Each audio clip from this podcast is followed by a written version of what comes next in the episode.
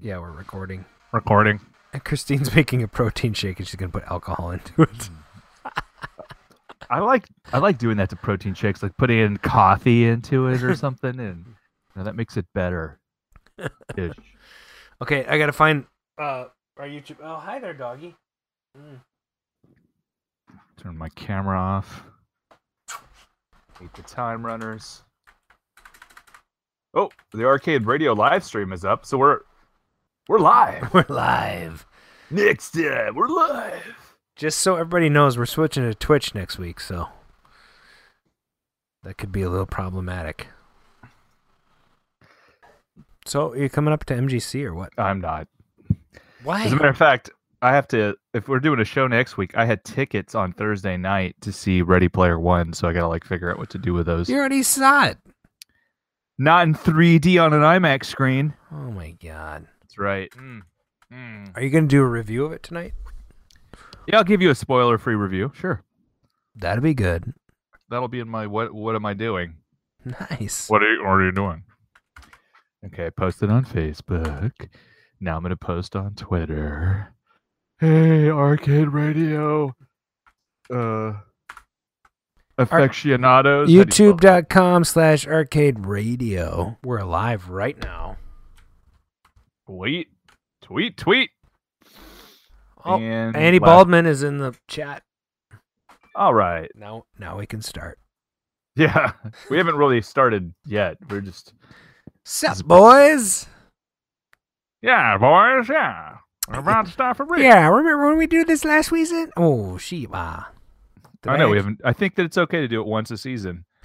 We Oh, USA Today. For many, the Second Amendment is. No, oh no, we're not going to read that. political. no political. Dave from Buffalo. He says now you can really start.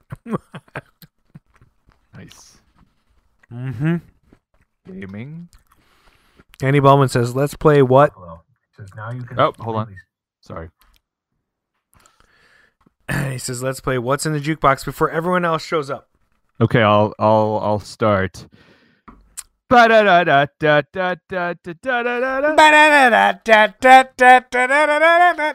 Chris, where were you? I don't know. Take on me. Oh, you totally gave it away. Take me on.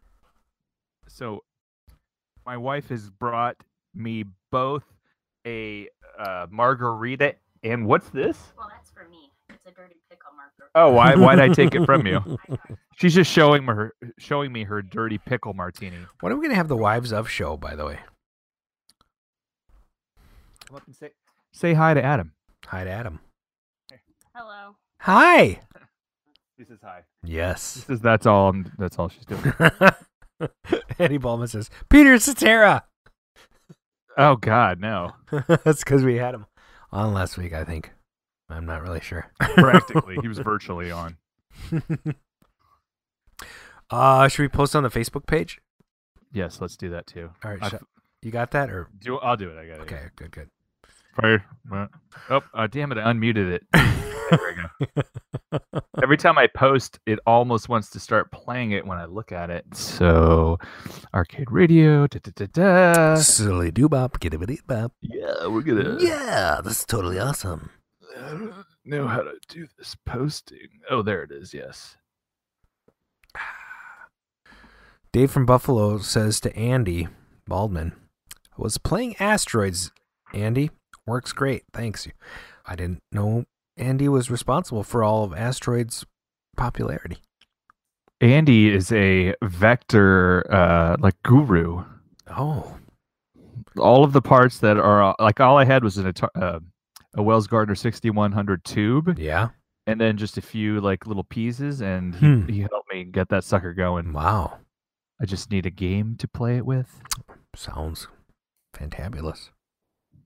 Would you put it in a Tempest? Well, I mean, I made sure it worked in in my Star Wars. I, I have a Tempest, but Oh. the cabinet's kind of you know in bad shape. It's an older cabinet, but it was in s- like a storage container for twenty some odd years. What storage container?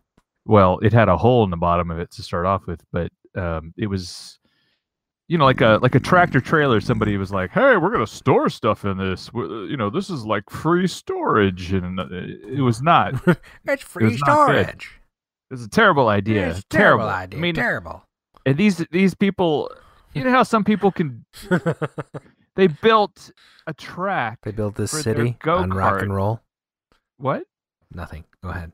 they built a go-kart track so they could have people play go you know you know ri- drive their go-karts and they never used it and so when you walk to the back of the the place where i bought it from there's this you know concrete that just kind of ends and it's you know overgrown by weeds and uh, what's wrong with you guys i think they designed it like terribly like it, it was like too small and the turns were too small and it- you know you, you'd have been driving like five miles an hour on a go-kart I'm looking at the at the uh what's in the juke tonight. it's look it's looking pretty uh sinister.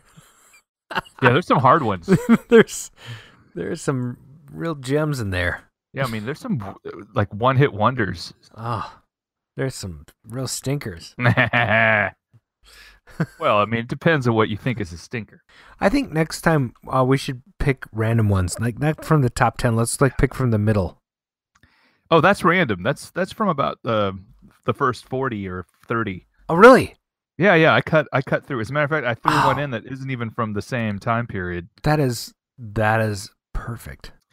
I love it. So somebody was listening to the radio at some point and heard all of that stuff. Yeah, Oh my god, I'm just those are the best. I'm loading up the juke right now with just some. Oh my gosh, there's some good stuff in there.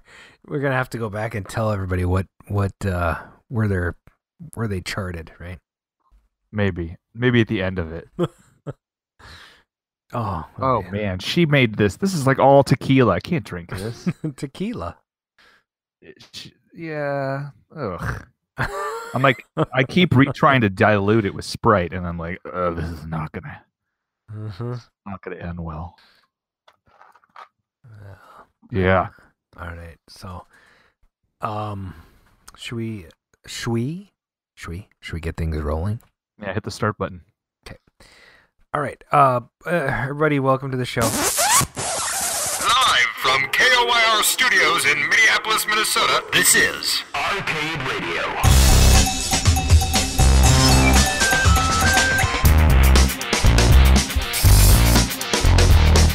Intruder alert, intruder alert.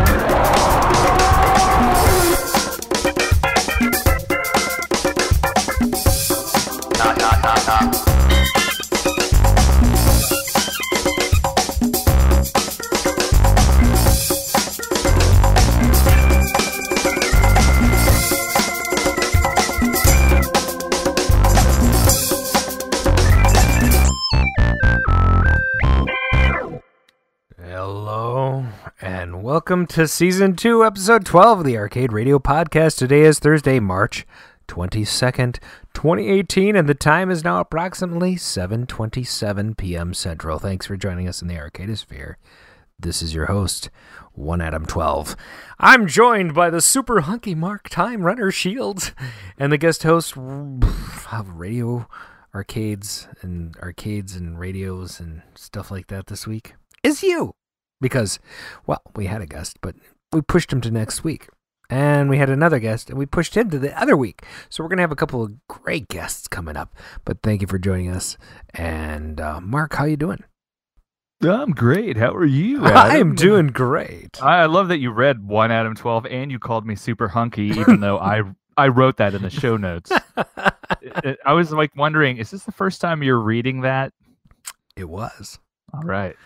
Yeah, I'm just. You were going to be Adam Strange. There was a couple others that we were Ah, looking at. That's a good idea. Yeah.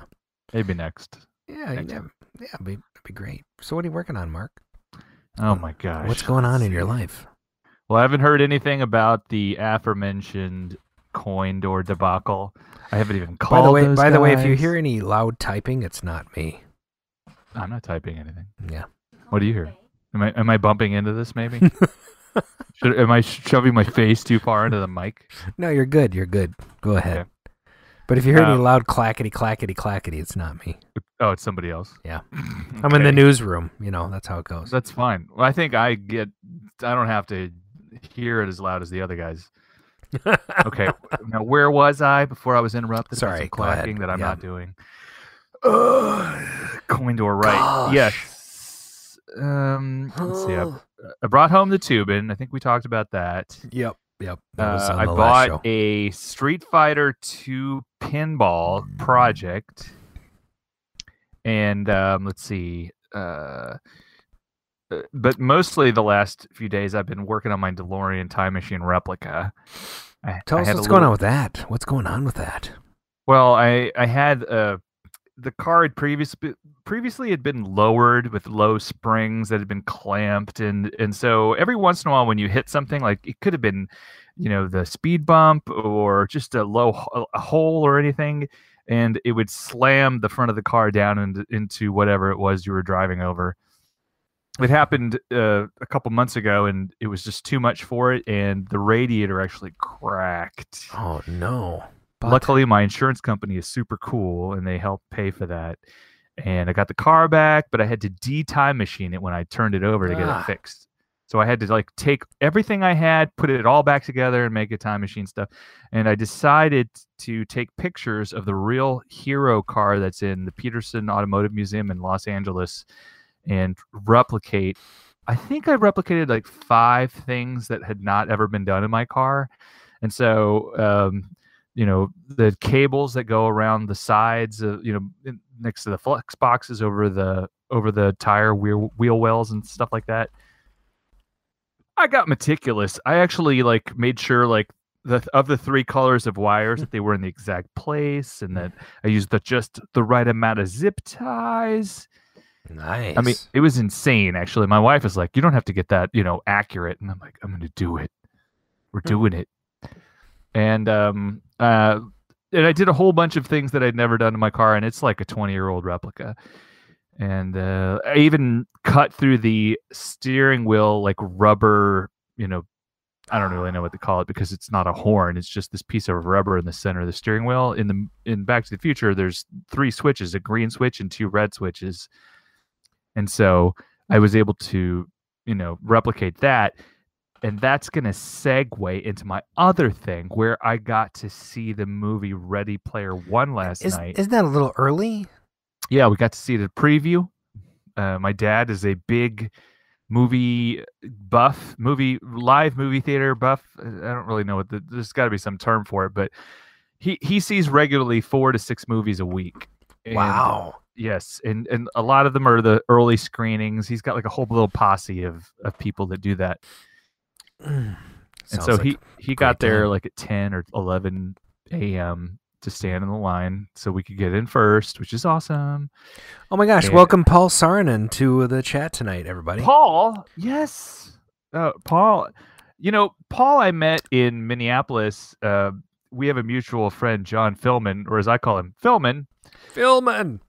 and um, we were talking about some project but it's funny i don't know what he was in my apartment where i had the, the arcade wall and a bunch of stuff i've never actually asked paul how into arcades were you before you came to my house and did i have anything to do with what happened to you because Well, you know, i mean I, hey, i'm not sorry I have a question. You know, maybe we can get Paul on the show tonight.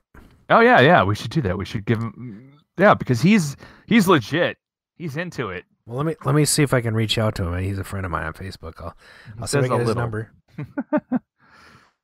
Keep That's going. awesome. Keep going with your story. Right. So I saw the movie last night and I've read the book twice and I've listened to the um audiobook by Wil Wheaton.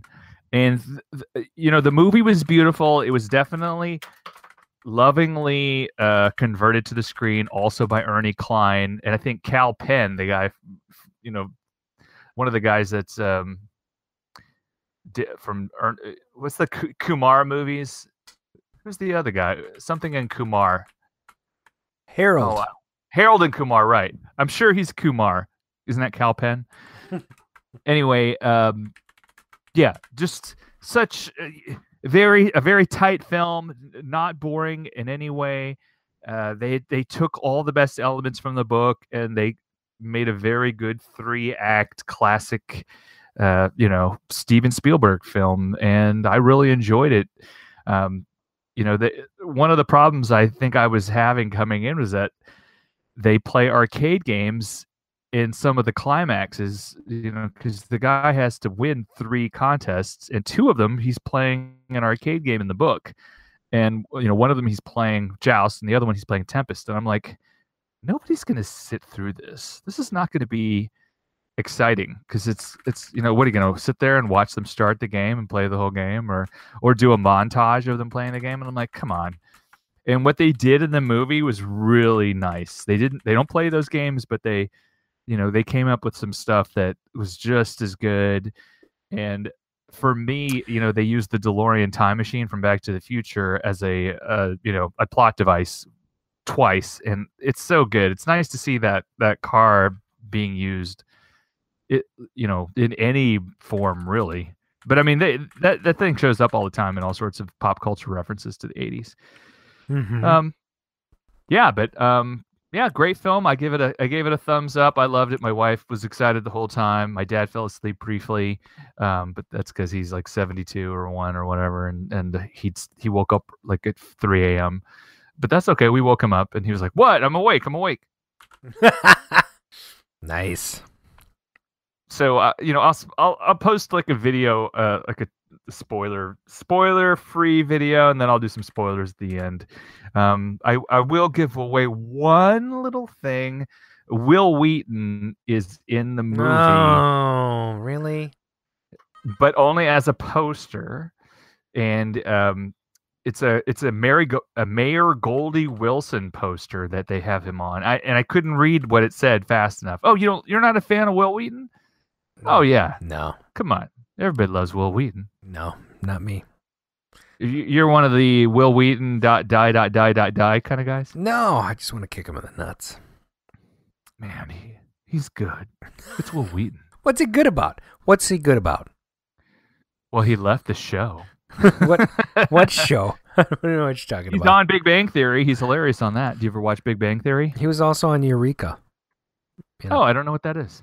Oh, you don't know what Eureka is, man? That show is phenomenal. You like a show and that he's on, and you don't like Will Wheaton? No, Huh. Oh, maybe that's it. Maybe that's what I got to do is watch that show. Is he like a bad guy or something? he is a bad guy, but it's it doesn't matter. It's inconsequential. What He's does he do? Something like stick his finger up his butt, or what? What's so bad about it? He's also in some Canadian sci-fi show that was on recently. Um, as a bad guy, he likes to play bad guys. Yeah, I don't. I I, don't he ends up being in that. almost everything I see him in. I get, you know, just. Wow, you must follow the oeuvre of Will I do. closer than I do. It's what's unfortunate is I'm not like, actually following. like, some I'm actually not following him. I don't. Yeah, yeah. yeah, What are you up to? What? Yeah, what are you doing? This is a surprise question. Okay. No, it's not. it's the segment's called warm up. Welcome. What's new with you? What are you working on? What are you working on? That's what it says. Well, I've been working on. Uh, actually, I've been working. Don't talk about the hole in your ceiling anymore. For the, the love of God. Yeah, it's done. They fixed Thank it. Yes. It's all fixed. Yeah. It's pretty awesome, actually. Because the hole's gone, or Yeah. Well, did I Uh. talk about it too too many times, or it's been about maybe five episodes. really? I think we're done. Not five episodes. It hasn't even been. It's been. It hasn't Oh, even been really? five weeks. Oh. I know it's a. I mean, Mhm. seriously.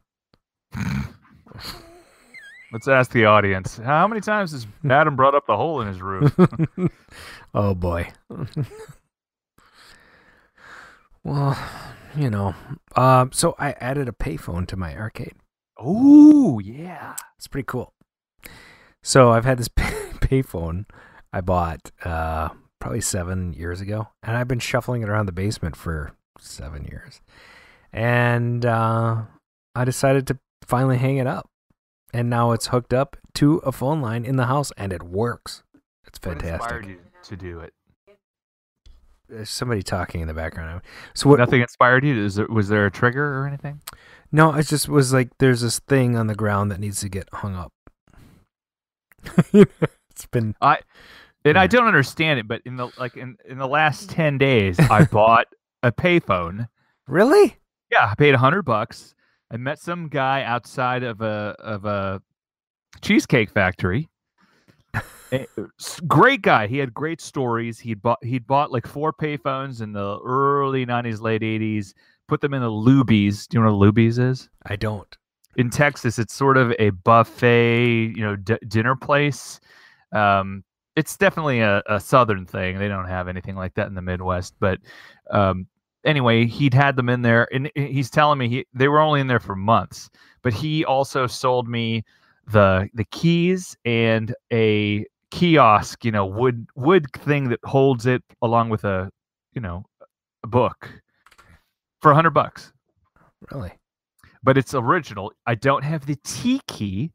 Um, the T key is uh, another key you need. It's generic, but it, it basically unlatches the coin vault or the upper mechanism that contains the, you know, all the electronic goodies. Uh, but but in addition to the T key, you also need, you know, more of a traditional like slotted key that goes under the side. So with those two things, you know, very war games like, you're able to open up the phone and get into it. I, I heard you just have a hole, right? You don't have your uh, No, no. I I had a I have- I have a T key, and I, I um you have a T key, but no regular keys to the side, right? I do now. I I hooked up. Oh, Yeah, I hooked up the locks yesterday, so it's got locks and everything now. It's all locked down. yeah. We're gonna rename the show Telephone Radio Tradio Tradio, the Tra- Tradio show. Yeah, for trading. yeah. No, I I'm super excited about it, and so we have a a. a I also have a phone in the kitchen that we're we're hanging up. It's just a, you know, like those wall hanging phones in the '80s. You know, with the Oh, cord. classic, yes. Yeah. With the curly cord like Napoleon Dynamite. Exactly. Mine's touch tone. It's red. It's very beautiful. ITT made in the USA. It looks beautiful. And uh, is it plugged into your uh like vintage wiring? Yeah. But all of that's plugged into my Ooma. And so so could your Ooma just plug into the wall and then it just basically gives all of the phones in the house?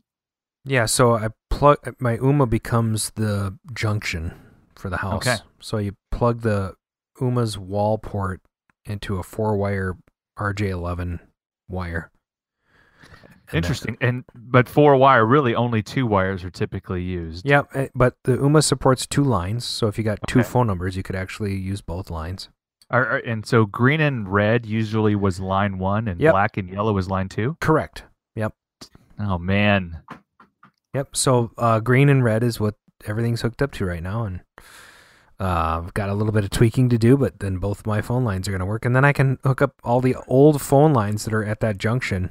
I just I can do a you know daisy chain them with a you know a splitter, and then I'll have all the phone lines working in the house again. I can I can hook up a Mickey Mouse phone, whatever you know. I own a Mickey Mouse phone. Yeah. I still own the one that I got for Christmas, like when I was like eleven or something. You have to post that on our new grope, our new grope Oh yeah, yeah, yeah. novelty phones. You gotta you gotta post that. Don't grope anybody. But Yeah. Yeah. So uh yeah, so I added a phone. Uh uh the inspector came out, approved my 20 amp and 15 amp circuits. Uh all the games are running. I fixed Mr. and Mrs. Pac-Man's little reset problem permanently. Yeah. Had a good week. you know? wow. Yeah.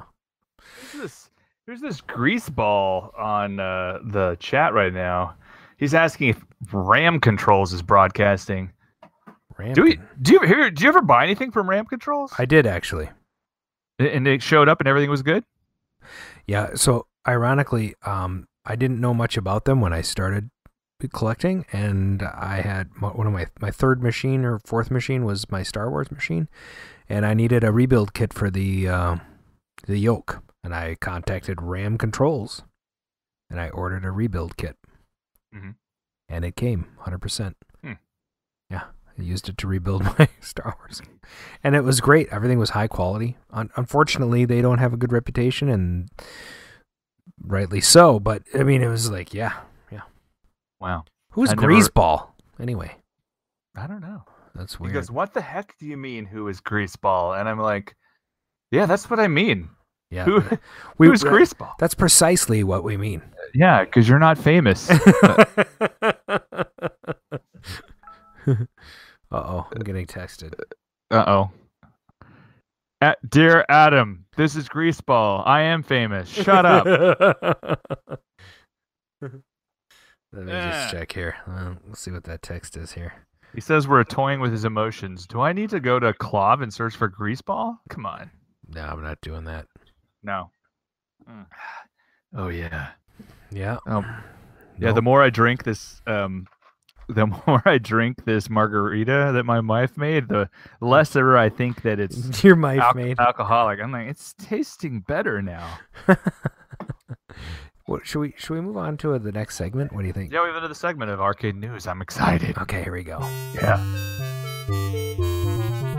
It's the Arcade News with Adam Stevens.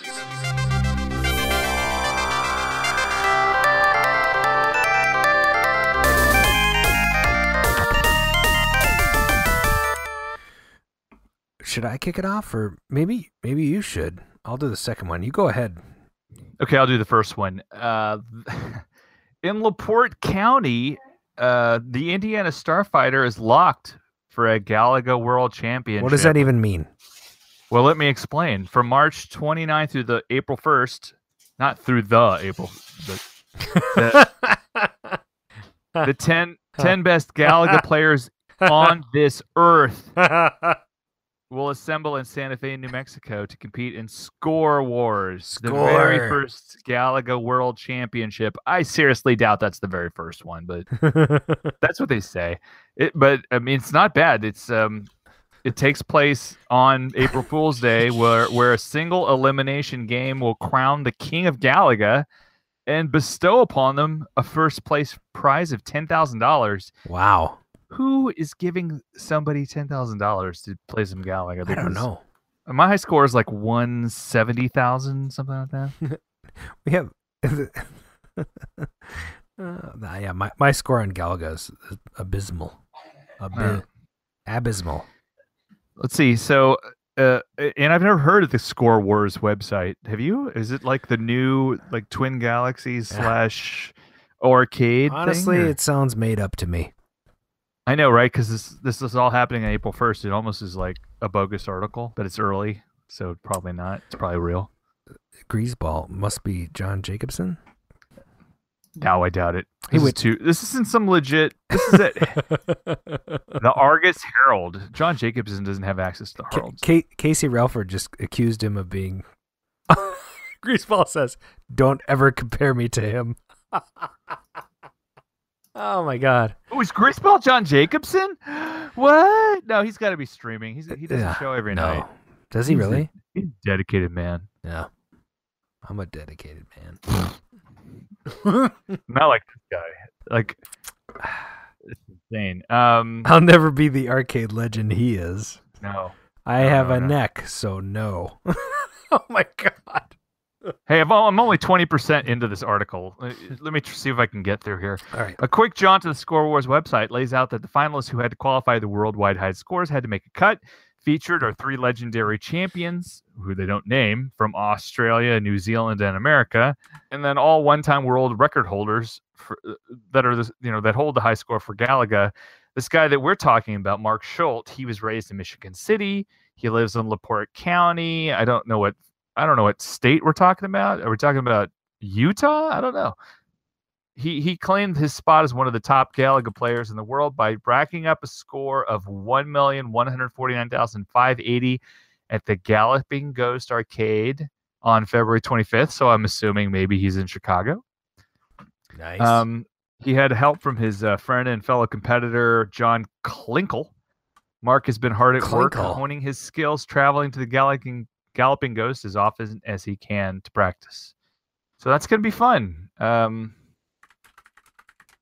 Mark says uh, to be part of something like this is unprecedented. Saying I'm one of the best in the world playing uh, this game is really cool to me. Uh, he was he's wearing his fandom fandom literally on his sleeve with a Galaga shirt and says, I feel like I've already won. Well, good luck to you, Mark. Mark, what's your name? Right. Schultz. I mean, at least your first name is cool, Mark. I mean, I've never Yeah. met a Mark I didn't like. That's not true. I'm sure I have. Have you met a grease ball you didn't like? Uh, well, I put him on mute, so I can't see anything he says anymore. Oh, so. that's sad. Ballsy, ballsy. Okay, so uh, Atari Box is real, and it's more computer than gaming console. Apparently, after months of delays and speculation, the Atari VCS, formerly known, formerly formerly known as the Atari Box, and now known as the Atari VCS, finally debuted in physical form at GDC. What's GDC stand for? Uh, it stands for Great Dominican. Cus- I don't know either. I meant to replace that. There's still a lot of information about the console that Atari is keeping close to the chest or their breast, but we do not know. But what would we, excuse me? But we but what we do know is that the Atari VCS will be more akin to a Linux PC than a dedicated gaming console, which should expand its capabilities quite considerably and um, Oh. possibly its appeal. So, despite all of the delayed pre orders, small dribbles of information, and mountains of speculation, including some of our on our behalf, the Atari VCF, VCF, VC, VC, VCG, uh, Hmm. ACT, ACDC? uh, formerly known as Atari Box, made its physical debut. Um, we already said that. So anyway, however, the Atari VCS appears to be less game console and more of a full-fledged computer. I don't know if that's true. I think there's going to be, you know, the, the controllers look really cool. They're going to have a Atari sort of looking one, and they're going to have a sort of a modern one that looks sort of Xboxy. Oh, well, you know, I, I, by the way, GDC is Game Developers Conferences in San Francisco. Of course, that's what I was. You know, I knew that. Yeah. Yeah. yeah. So, um, yeah. What else do you know about this deal? Do you know anything? Well, I think that the chief operating officer, Michael Arzt, Arzt. told Tom's Hardware, who I cannot believe is still around. Right. Since the 90s, that's been a benchmark for benchmarking. Exactly. Uh, he said that the machine will indeed run Linux, or at least a derivative, uh, with its own Atari themed UI. It can be controlled through either a classically styled joystick or a modern gamepad. And users can also connect keyboard and a mouse through USB or Hmm. Bluetooth. Hmm. Sounds suspicious to me. Hmm. Uh, well, you know, I mean, it is a Linux based OS, and it's supposed to run any game currently available for Linux, including Steam titles. Grease, Greaseball, your friend Greaseball in the chat just got, he just got hurt. He's just like, wow, that cuts me deep. Time Runner 88 ignored me. I'm just playing, guys. Lighten up. I can't help but think of John Travolta, you know, sta typing like with one finger right now. and I'm really sorry about that woman in the car. Anyway. I know. And, it- and he's holding up his finger and asking me to smell it. I'm like, I don't want to smell it. Oh my god, that's terrible. anyway, moving on. Why don't you hit- uh, why don't you do this last piece of news too? Cobra Kai, um, something about a trailer for. Cr- Oh my God! Yes, Cobra Kai. Cr- Wait, let, cry- us try to Cobra. the crying the co- the No. crying cobras. Cobra Kai is the uh, the name of the dojo in the movie The Karate Kid. That was the opposing, you know, the bad guys, right? Try to be best, cause you're only a man. And a Yeah. man's got to learn to take it. Try to believe, though the going gets rough, that you gotta hang tough to make it. Hang tough, bitches. repeats itself. Try and you succeed. Never Oh doubt my that God. I love this rap. Around. Nothing's gonna ever keep you down. You're the best around. And nothing's Yeah. gonna ever keep you down. You're the best. Oh, we're going to YouTube field tonight, bitches. gonna ever keep you down. I couldn't resist. Holy shit! We got to record this show before they steal it from us. No, We, I, don't worry. I'm recording locally. We're good. Okay, good. I good. did not forget tonight. We're good to Oh go. my god! So Cobra Kai, Cobra Cr- Kai. wait, wait, wait, wait. You can do it. You can do it. I, know you it. can. I've not had that much margarita. In 2017, it was announced that a TV show based on the Karate Kid would be heading to YouTube Red, the you know cesspool of of YouTube. You know, which basically has nothing good on it until like now. And then uh, basically, it, it was originally touted as a comedy series, penned by the team behind Red, uh, not Red Hot, just the regular Hot. but Tub- seriously, Tub- it's got like the Hot Tub Ralph. Macchio in it.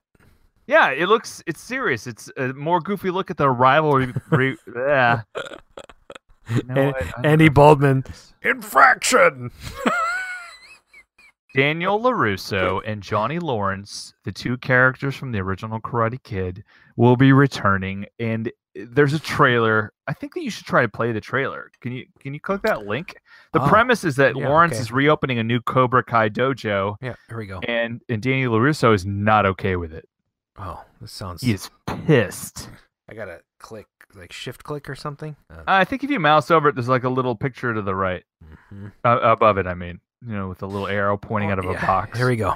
So here's the trailer. Oh, shit. It's loud. Sounds good to me.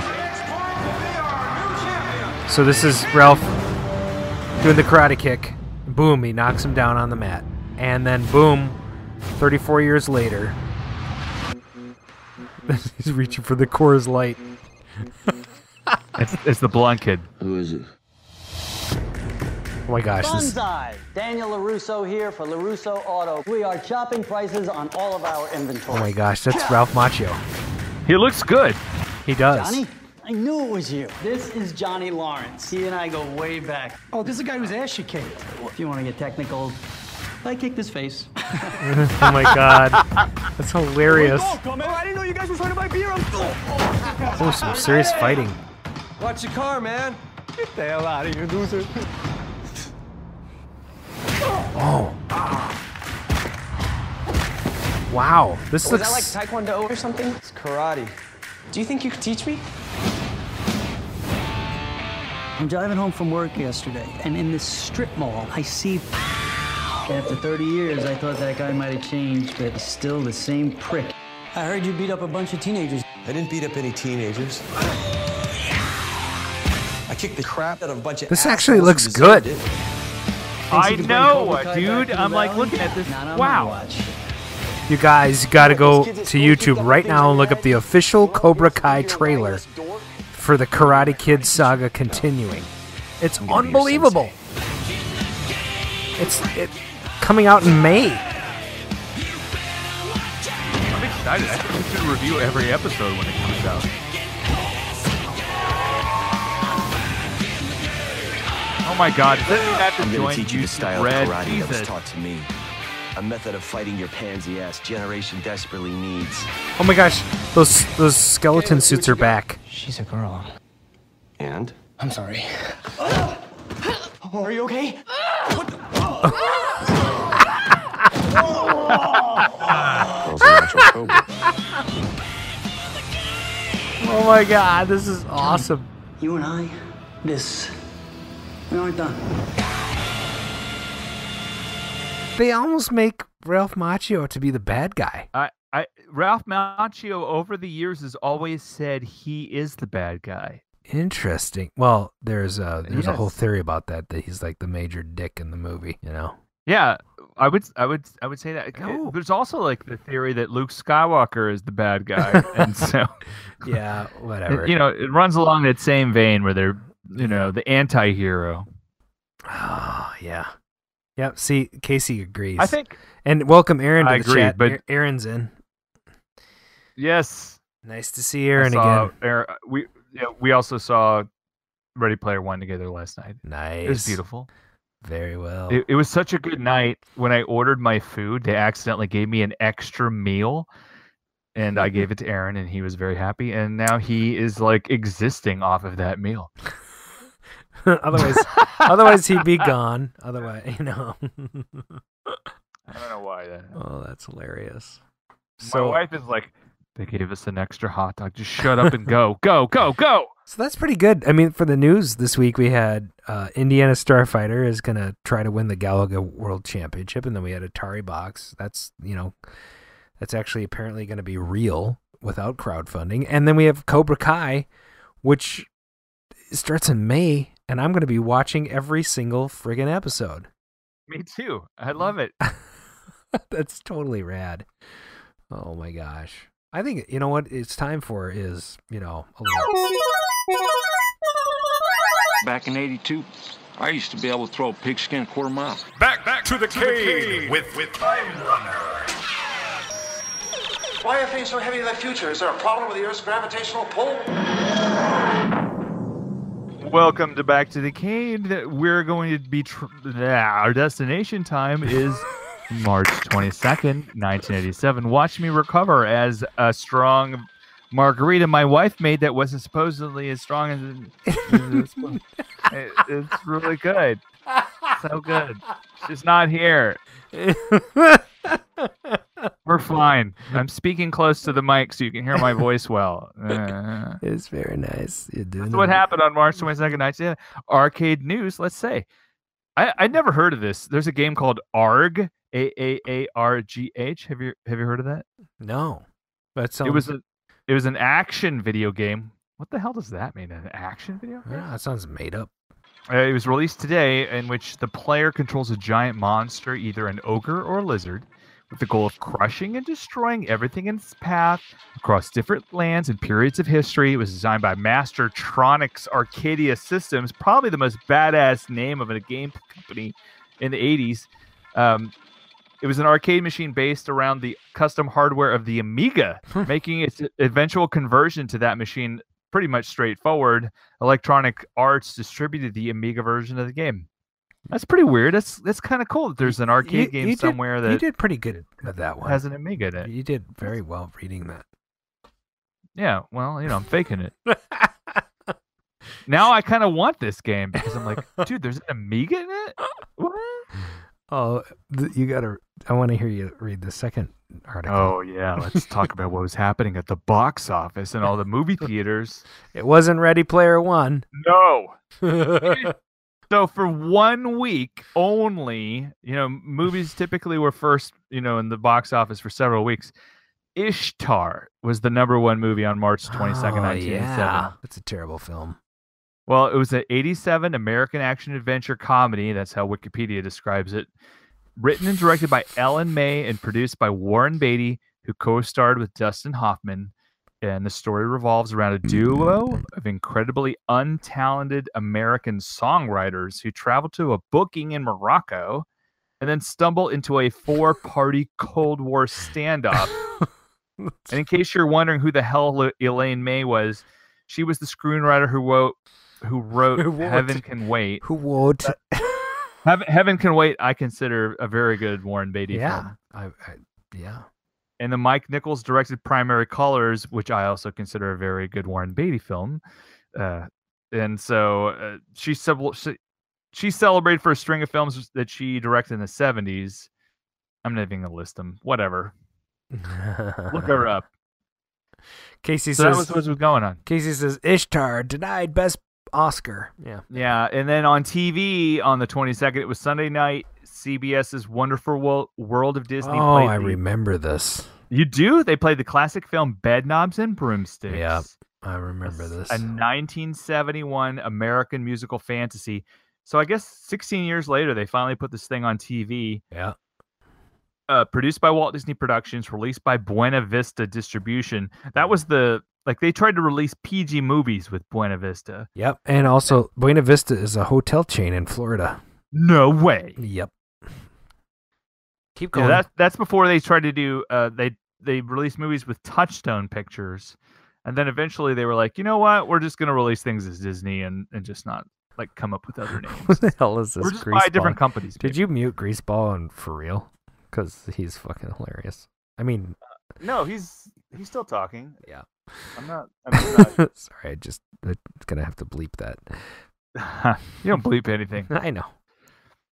Uh, they compare uh, Bedknobs and Broomsticks with Mary Poppins. Yeah. yeah, I can see that a little bit. Yeah. I guess. Uh, it was the last film released prior to the death of Walt Disney's surviving brother, Roy Disney, who died. He died one week later of a broken heart. No, I, I think he just died of a regular heart. Oh, that's terrible. That's that's awful.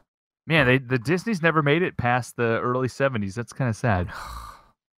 Hey, What? Adam, wh- what's in the juke? Oh my gosh. Ladies and gentlemen, what's in the jukebox? Starring you! All right, All right. We're going to play the first clip. What do you think? I'm ready. I'm. That's it. oh, so good. It's just an, that's just a relaxing intro. it is. That's Mm, fantastic. so good. Yeah. oh, here we go. No, No. Ooh, bam, bam. Wow, that is wrong. We should give negative points for those. Never heart heart. Never nope. I want to know what love is. Wow, we had four wow. Just like four wrong guesses in a row. That's fantastic. I wonder if this is a song that was ripped off from Heart and we just don't know it until Yeah, now. I don't know. Should I play another clip? Yeah, you're gonna have to. Wait, Greaseball says he knows what it is. Oh wait. Okay, go ahead, Greaseball. Greaseball. Try me. Eric Carmen. Eric nope. Carmen. Who Nope. Holy that? nothing's gonna stop us now. Andy Baldwin got it. Who is the artist? Andy Baldwin got just just a tad ahead of Greaseball. Hmm. Yep. And we just need the artist, and and then we got full. What do we do? Half points, and full points? Is that what we're doing? Greaseball. no. Greaseball just said the title a second time, but not with does- the yeah. artist. Who's the artist? Oh, There he goes, Andy Baldwin, Starship. Starship, There we go. Bam. Andy Baldwin gets a full point. Full point to Andy Baldwin. All right. So you got that written down? Ready. Uh, I'm about to. Okay. That I mean that's pretty good. That's uh that's good. All right, here we go. Here comes uh clip number 2.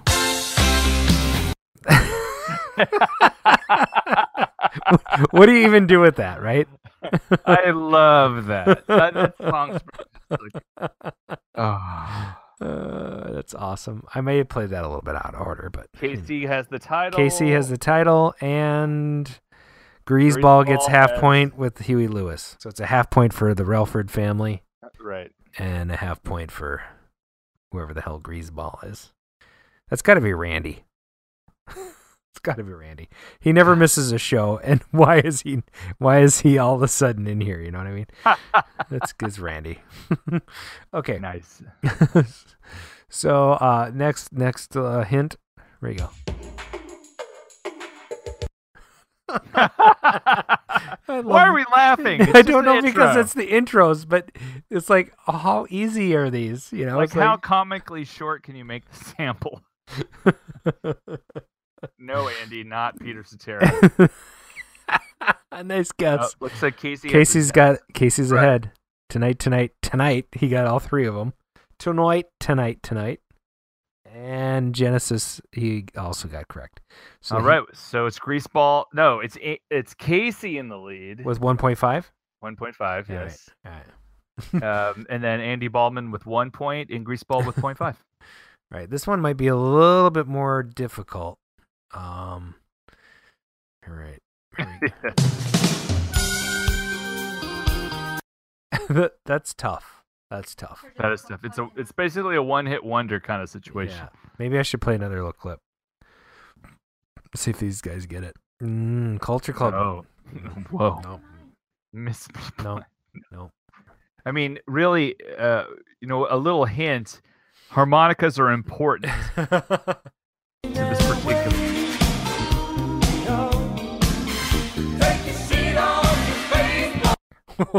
That's awesome clip. That's Yeah, that was like the most random middle part of some lyrics. I think he said, I'm "Gonna sit on my face." And... Yeah, yeah. Andy Baldwin. Who were those guys? oh my gosh. There's no way anybody's gonna get this. I'll, I'll play one more clip.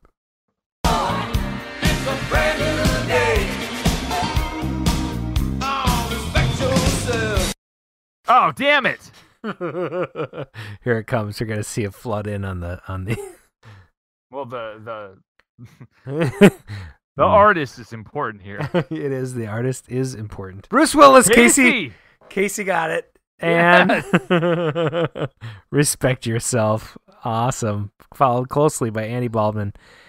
Give Zero FX a little. Uh, hey, welcome to the chat, dude. Welcome, GZF. He's a local Houstonian who's awesome. Nice. The commitments. Well, we were close, but not quite. I could see that, Dave. Yeah, me too. Me too. this is about as bad as Eddie Murphy. I know. Like we have to have one of these really bad one-hit wonders. All right, so should I play like a ran? I'm going to play a random part of this song. Yeah, yeah. There's still six more. Yeah, here we go. So this is the the clip for this song. Here we go. That's a tough clip, Hmm.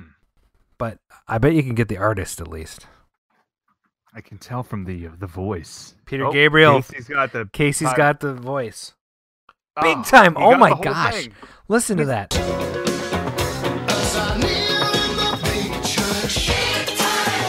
Can you believe that? He got that from one second of the. He is so far ahead with 3.5 points. Greaseball. Casey's cheating. No, He's using there's no Shazam. Casey Trelford. That was Cheater. second, Greaseball. I love this. This is awesome. Okay, ready for the next one. Um, I'm gonna. I think we've had this one on the on the contest before, so I'm just gonna play the intro. For sure. Yep.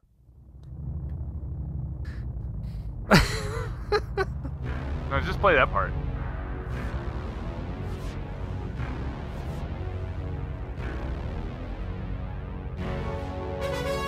Oh, oh, ah. See, if you'd stopped it just before that, that would have been like really cruel. but you, you got to give them by by now they're already guessing. Like Randy says, we started without you, but dude, Where were you? yeah, you've been gone for like we the show's been on for like an hour. Aaron Sanders got half a point. Nice, good way to go, Aaron. Final countdown. Casey, uh, nope, Europe. Give zero FX gets 0.5. He messes up the the average. So give zero FX uh, 0.5 on that one, and then we have 0.5 for Mr. Sanders. Yeah. That's pretty good. Yaz, who guessed Yaz? Aaron. We should probably take away points when you guess wrong. Antarctica. Dude, I love that song. Antarctica. Yeah, that's good stuff. Ready for the next one, Mark? Yeah, I'm trying to. I'm trying to like figure out the. Uh, I'm using an editor that won't let me redo scores. yeah, Queen. Okay, so that one was Aaron 0.5 Yep. and G- GZFX 0.5. Okay, got it. There, there we go. Yep. All right, this one is good. Here we go.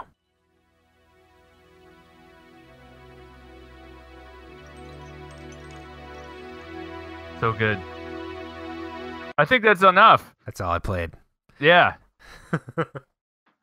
That is that's a tough clip. Lying on a prayer.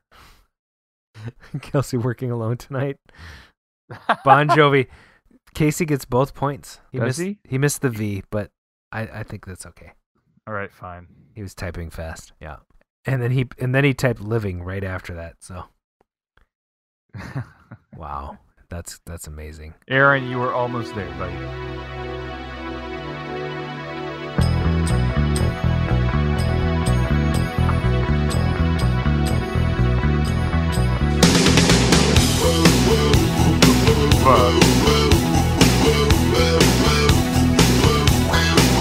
I mean, if you're gonna get kicked off a show, you should play the beginning of that damn song because it's freaking course. awesome, right? Hmm, heck yes. Why, Seriously, why am I seeing messages retracted from people? I don't know. That's weird. Cause maybe the swearing. Cause I got a swearing. There's a swearing filter in there. Oh. Huh. That's funny. Casey probably just said "fuck" or something. I'm like I'm bleeping the chat. How many do we still have? Two more. We got three more, dude. We got three more. Yes. And the second to the last is one of my favorite songs. I'm not joking. It's one of my all time. Oh, good. All right, so here we go.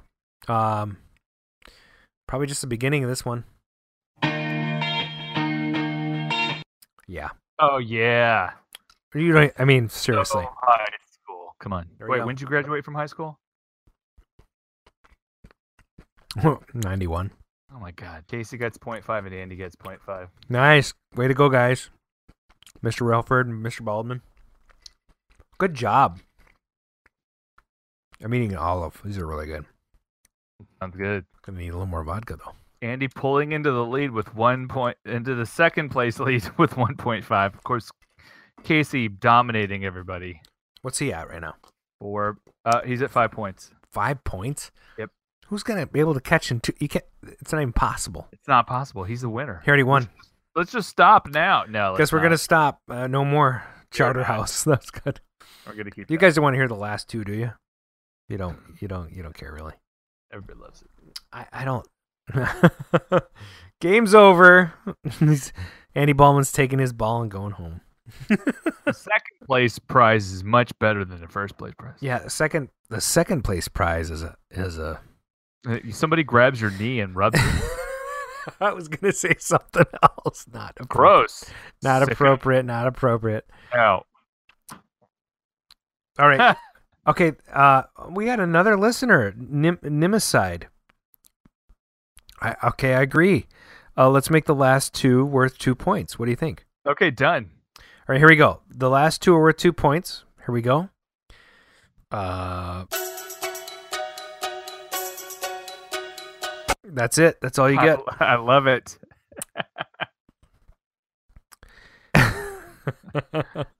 all the Shazam apps came out. Boom! It's uh, Tubin. it's Soundhound time. Sarnin, Sarnin's back in the game. Oh, Randall's in. Oh yeah. I'm here. Hey, Sarnin, is that you, I'm here. I've been waiting patiently for you guys. Oh, yes. dude? Welcome to the show. So I've got I've got one question. yeah, yeah, yeah. So when Karate Kid first came out, which one of you two asked you, begged your parents to let you uh, get uh, join the karate uh, dojo?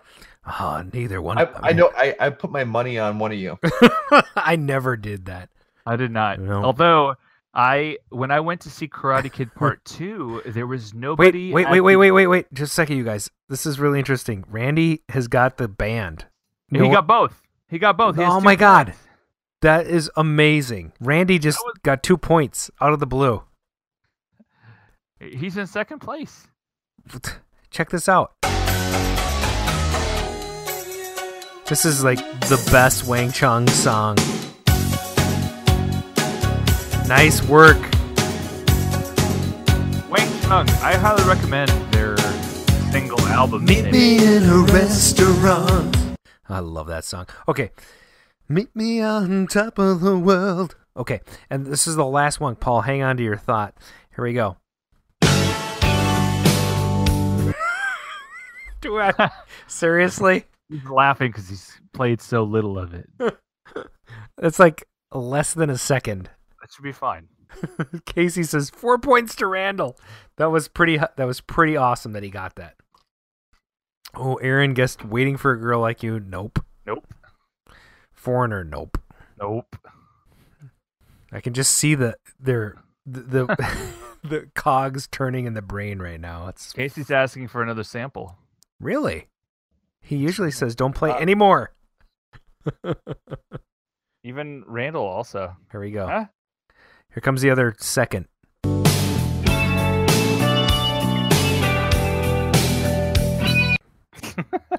I don't. I don't know how I can not. I mean, that's seven seconds of the song right there. Yeah, even if you don't like the song, you end up hearing that much eh. before you hit the next. you know what I'm talking about? Yeah. no idea. Okay, I want to move to the middle. See if somebody gets it. oh, I love it. I love it. There- we all know this. Baldwin says, "Yes, you do, Andy. You can do it." It's a frequently. I'll tell you. I'll tell you what. I'm gonna play the first the first section of the, the first seven seconds all together, and you guys will get it. Here we go. Okay.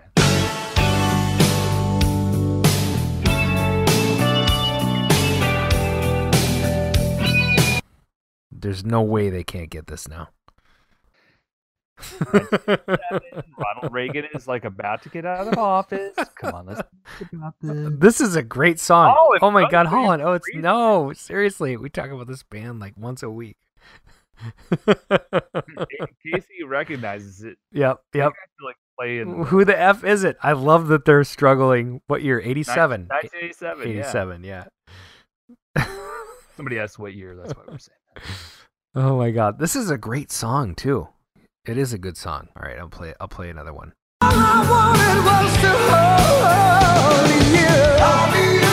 That should do it, Yeah, yeah. right? I mean, come on.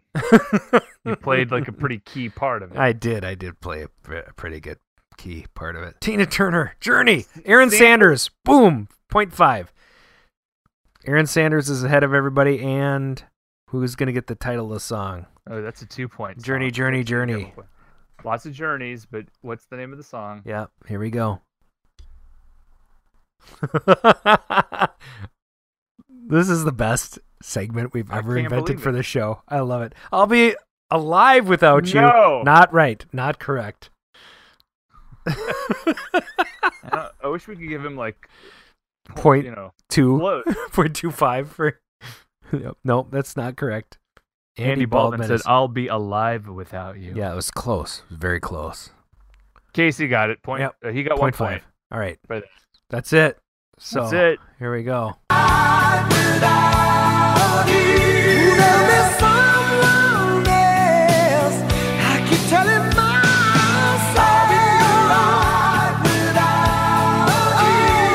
There you go. So that, so our back to the Cade segment ends. Casey in first place with six points. Andy Baldwin way behind him with one point five points. Aaron Sanders with one po- uh, one point and Randall with two. Yeah. Uh, oh, actually, Aaron Sanders ended up with one point five points. Yeah, because we had to split one point between them right. at the Give end. zero FX in the back with 0.5, but on the board.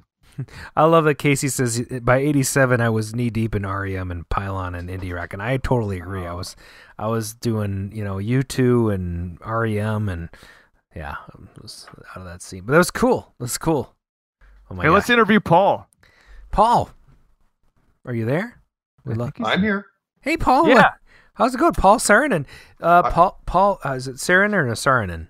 Sarinen's fine. Saarinen. And Just call me Tall Paul. Tall Paul. Tall and, Paul. And, and Paul, you're you're sort of new to the Minneapolis collecting scene, are, are you not?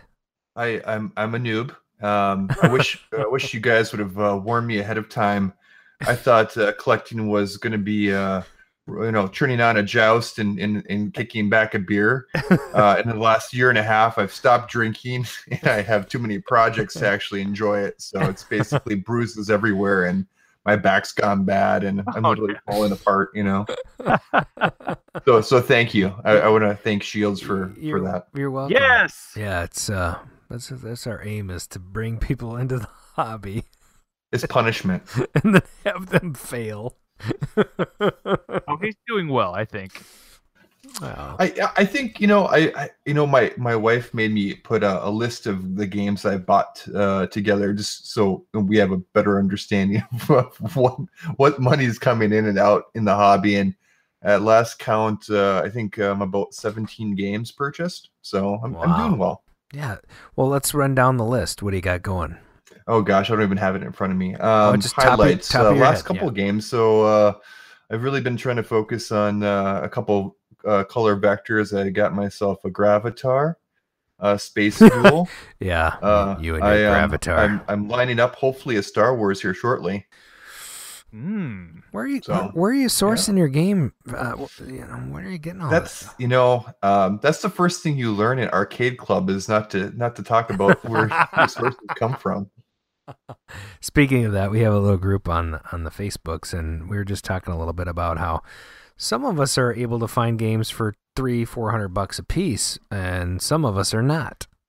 You know, Yeah, you know, it's um it's uh it's been a learning process, and I think that uh, uh, it's been helpful uh, being able to um, as you guys were talking um, tonight. I was hitting refresh on Craigslist, so yeah. Well, if you're vigilant, you will find deals for sure. Yeah. What's what's your guys' best score in the last two months? Hmm. I don't know if I can say two months. I might have one that I can name overall. I mean, Uh, seriously, well- like, um, Go ahead. like my, mm, Okay, I can tell you right now, my Gravitar and Space Invaders that I had to drive to Dallas for for two hundred dollars each game. That was great. Plus, I got to meet some guy who was like in the Marines and had hilarious stories, and thought that his legit Gravitar was in the movie with James Bond. In fact, it was not. But it was a great story, and he helped me load. He helped me load everything, and so so in in a way, you know, having that kind of cool experience with the previous owner is kind of a neat thing as well. I think that's I think I agree, and I think that's one of the more interesting things in collecting is is just hearing the stories behind each each game. And I, I try to either mentally or or or eh, you know with a list just kind of jot down what's the background of this game, who had it before. I think that's one of the things missing in in the collecting groups is just really a tag to identify you know a lot of these games even locally are being passed around and traded around between all of us um and so you know i have a, a couple games that were at from another local minnesota collector who was an- another minnesota collector just knowing the history and origin of of the games is i think kind of interesting Yeah, and I think uh, the only other game I got that, that was before this um, Street Fighter 2, which is not really much of a thing because it was very well known. The asteroids I got, I found a friend, well, a friend ish of friend of mine that's a mile away had one in his garage, and it was a fuse, and I got it for a hundred bucks. Uh, so you know, and you know, not realizing that people have arcade games, you know, when you have that stuff mutually in kind, it's totally bizarre. Hey, so Adam, have you figured out what your uh, well, what your I've had I've had a couple of um decent scores, um, but not recent. You know, like um, uh, my Pac-Man machine was a pretty good score. Thank you're welcome, I guess. question mark. and then I did a lot of work on it. It was a little there was a little pity involved in that Pac-Man. There's a lot of see the thing is is that you know a lot of the games you get you get for a great deal, but then you end up sinking hundreds of dollars into them. So well, you did some amazing stuff to some of that stuff. yeah, I mean, like I got uh, a missile command for free. Six hundred and fifty dollars later, it's a missile command. You know, so you know, I, it's uh, what you want to put into it. Uh, my my um my uh, cocktail uh, tapper. Uh, I got you know no top on it, no nothing, and that working board set, and you know how do you replace the top? It's missing all the hardware to hold it down, everything, you know. And it was a, a weird cocktail because it came out in a weird era where they weren't the same as all those Mister. I'm sorry, Pac-Man and Mrs. Pac-Man, Ms. Pac-Man. You know, they weren't the same tables, so you had to. There's a lot of work I had to do to get that to to get back to a tapper, and you know, and then I had a. I think one of the best deals though I ever got um, was my uh, Monaco GP. It's a mini, and um, the guy had it up for sale on Craigslist, and I said, and he said he had a buyer, and I said, well, I have three hundred dollars in cash. I will drive out there and pick it up tonight. You know, and I did, and it's worked great. And I just had to cap the monitor, and it's it's the most popular game in my arcade. I paid three hundred bucks for it, and it's you know, it's great. You know, Hmm. so and those I are thi- some pretty great scores it's a lot better than i'm doing but you know it's i think when you enter the uh, when you're entering the hobby it's kind of such a late date and i've heard this probably a dozen times now is that oh you started it you started collecting too late and that's partially true but i've also seen a lot of deals Yeah. in the last year so i really do believe there's still tons of games that are left to be found out there that haven't been picked up they're just going to be harder to find yeah, and I almost spend more time looking for them than I actually do fixing them at this point in time. Well, so and- it's kind of flipped flipped the the script there a little bit. And to to be perfectly honest with you, there's tons of games that I paid way too much money for. You know, I bought my uh, Tron, you know, partially restored at 650 bucks from a guy. You know, um, and then I sunk way more into it. I sold it to a guy that I know in Texas. Haha, and- thank you. and uh, But but at a, at, I think at, at a loss. I, I did. I, I don't know why you did that, but thank you. I did not make money on that machine. And then I, you know, there were there are other machines like that though. I I bought a Moon Patrol. I paid too much for that. Uh, restore the control panel, and part of it is I want the game to work like it did when I bought it. You know, so you do what you you can. But um, I'm I'm I'm historically Paul. I'm historically the guy that pays too much for his games. So Well, I will keep that in mind. Is there anything I can sell you? actually, I'm sure there is. Let's Oh, talk. yeah. I mean, yeah, I've been able to get one off, squeeze one off to him. So no, seriously, there. You know, I don't. I you know, there's a lot of speculation, and especially when you're in um, collecting crowds, people are very subjective about what they will and won't pay for a game, and I think that you know. Um, this often comes up, but you know, a game is worth what anyone's wor- willing to pay for it.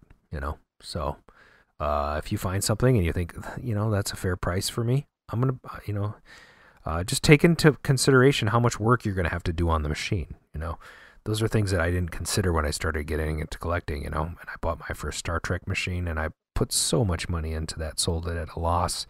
It's now someone else's problem on the East Coast. You know, so, um, you know, it is what you pay for it, and, and what you want to pay Yeah. for it.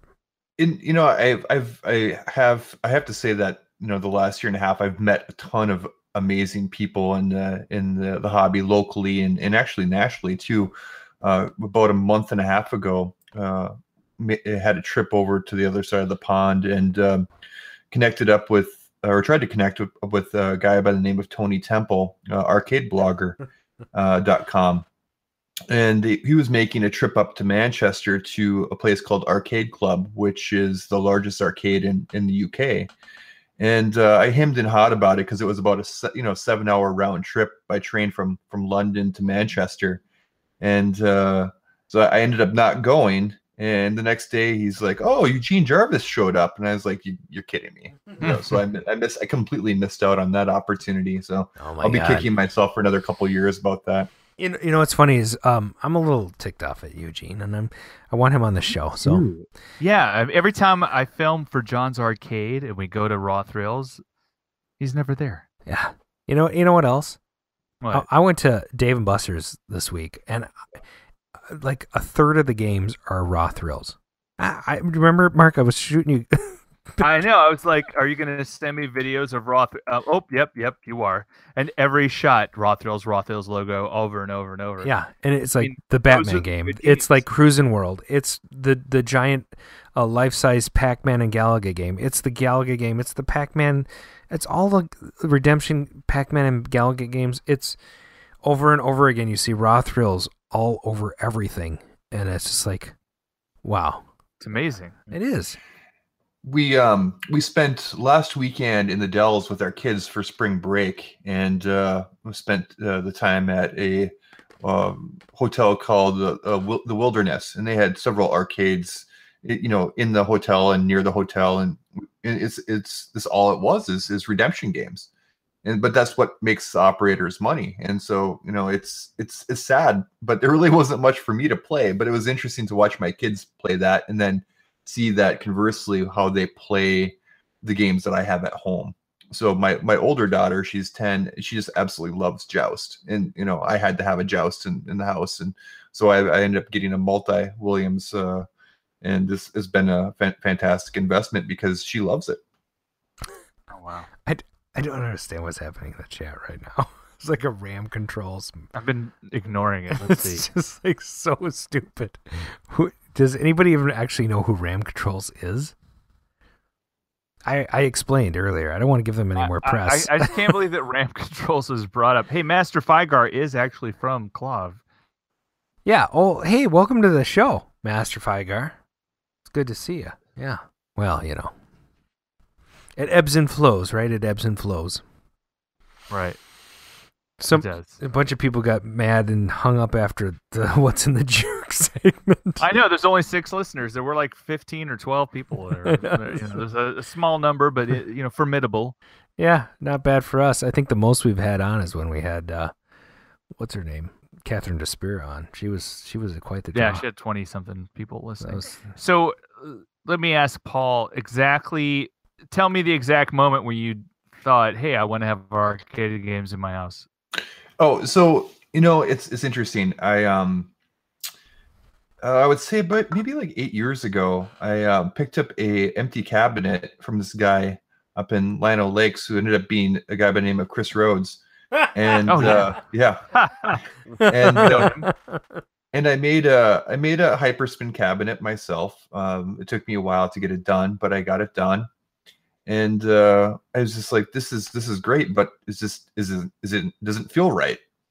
And uh, next thing I know, I made a trip out to uh, Gary's place uh, up in northern Minnesota and and grabbed a few different projects, and I kind of was hooked. Scary and, Gary. uh, just has gone on since then, and uh, um, you know, I think stopping at your place and, and seeing, you know, all these games.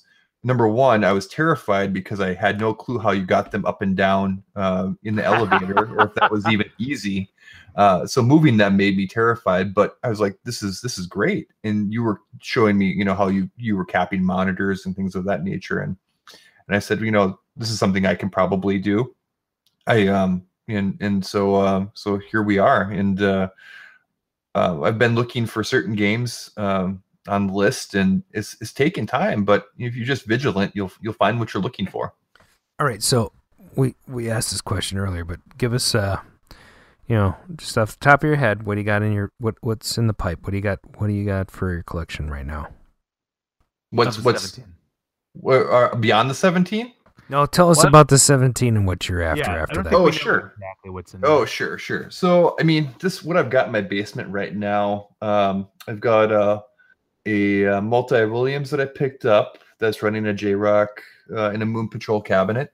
I've got um, the Space Duel. I've got a Gravitar. Uh, I've got a virtual pinball uh, that I'm putting together as well. So that's been kind of a uh, that's the other question I was going to ask you guys is uh, arcade collecting a gateway drug to pinball con- collecting, and I, I'm really not certain about that, or if my wife would let me uh, get into that uh, hobby because it seems to be a little bit out of my range right now. Uh, so that project is is almost done. I've got um I've got a Mr. Do which I'm finishing up and putting up for sale here pretty quickly in a dedicated universal cabinet, which you don't see very often. That's been a fun project. I've got uh, a Gorf cabaret. I've got uh, an Omega Race cabaret that's getting pieced together as well. I've got a Tetris cabaret. I've got a uh, Taito trim line, which is Wait, a wait, Space wait. Can, Invaders. can we back up one? What'd you Yeah. say? A mega race cabaret? um, Omega Race cabaret. Is it working? Uh, no. Oh. So we're working on it. Okay. All right. Uh, just a FYI on that one, you might want to talk to um, um, Al Alan. yep. Yep. So just, Yep. just okay. You already got Yeah. that going. Okay, good. The, the boards are going to be a tough one for that as well. Um, and uh, let's see. What Actually, got. no, they're not. They're not tough.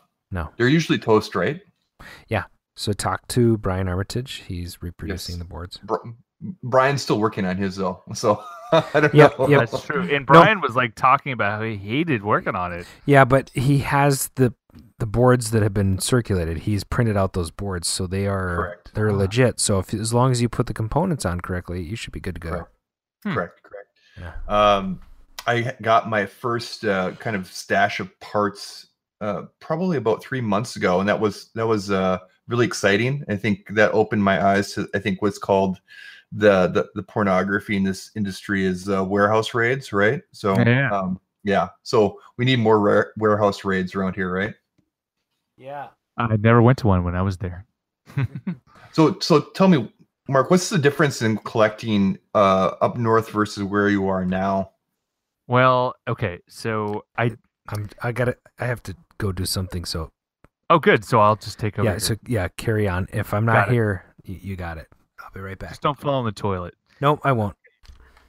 Right. So when I was in Minnesota, I found that I found there were there were more individuals that had games in their uh, you know typically their basement. I, I have this theory that there's more people in the Midwest with games because the weather is so bad, and you know, you know, you're always wanting to do things indoors versus in the South where the weather's good and you're going to have more outdoor activities. And so I usually see things spread further out out here, and I have to travel further distances to get something.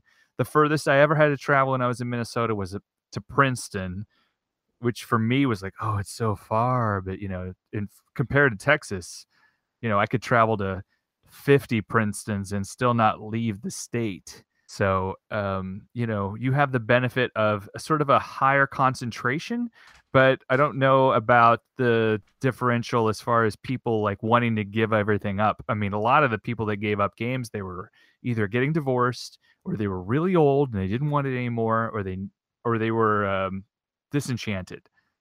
And I'm not seeing a lot of that in Texas. I'm just seeing a lot of people that just seem to, you know, I, I have ne- I have never met as many old distributor slash you know uh, operators uh, here out, you know, that I've more than I've met out here. There's lots of guys that I've met here, and I almost met no operators out in Minnesota. So it seems like they even gave up all the machines earlier over there. I, I really don't know. I mean, it's it's a strange mix of things, you know. I mean, I've only really been into it for four years. Yeah, you know, and I, I think that's it's um the benefit of coming in later is that you come in with a kind of a different set of eyes. And and really one of the questions that keeps coming up for me is uh, how many machines are left and and, and I did some I, I tried to early on do some calculations and some some oh, I enjoyed that back in the back of the napkin math just to see like okay what games are or should be available that we're just not seeing anymore and I know that it gets a little bit nerdy um, but I I do uh, my hypothesis is that there there are uh, many more games but in much much smaller concentrations or much more spread out. So onesies and twosies sitting in people's basements. And you're absolutely right. They're going to slowly come out over the next five to 10 years, especially now that, um, now the prices are kind of, uh, I don't know, peaking. So do you think that, do you think that we've hit the top end of the market yet? I don't, um, because I think most of the people that are using like what we use, we use Craigslist and you know OfferUp all these little sort of onesie twosie apps. But there, I think there's other ways to get in touch with the people who have the games, and we haven't quite hit on them all. Because I know there's a ton of games that just people have randomly stored in their basements or in their you know garage, and the problem is that connectivity is not there. And so are are you um, are you posting uh, posting signs on uh, uh, uh, light poles then with you know stable? No, oh, I should, but yeah. you know, like I've been looking at things like next Nextdoor. Yes, great, you know, way to communicate with your neighbors. But I mean, at least hit up your next door, you know, as many people as you can in your next door area to see if you can find somebody with a with an arcade game, uh, because that'll help at least, you know, widen the circle and lower the you know the number of misses because you know that that basically hits everybody. Um, and but, but I'm still having I'm still having the same like when I started in, like four years ago. I still will occasionally get the same kind of crazy, you know, deals again. And it, I mean, maybe even in the same frequency, it's it still hasn't sort of petered out. It, and I, th- I think you're probably always going to you know see that at least you know for a while. I think we still have several years of that uh, ahead of us. Um, I mean, they made they made a ridiculous amount of Space Invaders, uh, Pac-Man, Miss Pac-Man, and I mean they'll come, be coming out of basements uh, for for for a long time. So I, you know, I think there's obviously other things that you just won't see much of, and they've already been scooped up at some point in time. Like for example, one of the um, cabarets that was on my list was Dig Dug, uh, they made about 505 of them, and I swear they keep coming out of the they keep coming out of the woodwork. Right? There was one, there was one at First Avenue. Mine, there's there's been several that I've found. Yeah, uh, I've, I've identified at least three that haven't been picked up yet. It's interesting. I saw one at First Avenue. They had it there for a long time, and it's not there anymore. So I I have a quick question for you, Paul. Sure. Uh, you kind of sprung onto the scene here in Minneapolis, and you have a great collection. Seventeen is not bad. That's nothing to shake a stick at. You know, what, what does that even mean? But anyway, my my question is, um, why did you decide to start collecting arcade games? Because it's a little bit cheaper than uh, fixing and collecting cars. Okay, that, Oh, that- fair enough. I mean, like, That's a great idea. I, Mark does. no, you, you think Mark about does it, both. I think it's there's a lot of similarities between collecting arcade games and and, and restoring them and collecting cars. Yep. And um, I think it's probably you know uh, there's the, the nostalgia factor is obviously there. I think any one of us that has put picked up more than you know a couple handful of games, uh, they want to surround themselves with that and create an environment where it's something you remember. Uh, and I'm talking about for me, it was the early '80s arcade, and and I I didn't hear Mark. I heard you um, got to go see Ready Player One, but uh, what he does really well in that book is paints that that moment, that time, what an arcade was like. We're not talking about the 90s arcade where everything was like br- lightly um, um light or the light was higher and it was a very different feeling we're talking about the gritty the dark uh the smoky uh you'll never be able to recreate that because of of obvious things um you know in our culture but that uh, recreating that maybe minus the smoke in our own basements is something that you know we're all kind of to a certain degree chasing It's interesting. Catherine Desper uh, very much paralleled your your description of arcades in, in the eighties there just just a moment ago. So aside from like, okay, this is you know igniting uh, nostalgia, and uh, you know we're all collecting these for uh, obvious reasons, right? But um, what is your favorite? What is your favorite game in your current collection? What is what is the thing you're seeking? Oh, that's a great question. Uh, so uh, I enjoy one of the games you guys brought up was Tron. So I I think Tron is a, just a beautiful game, um, love and I, I think that uh, it's it, in my mind a little bit over, overpriced game because I just don't think of the gameplay as being that great. Um, I like games that have, for me, great replay value. And one of those games uh, is uh, Asteroids. It's not actually in my collection, but uh, Space Duel is very close to that. Um, and the reason why I don't have an Asteroids is I'm holding out for a Cabaret.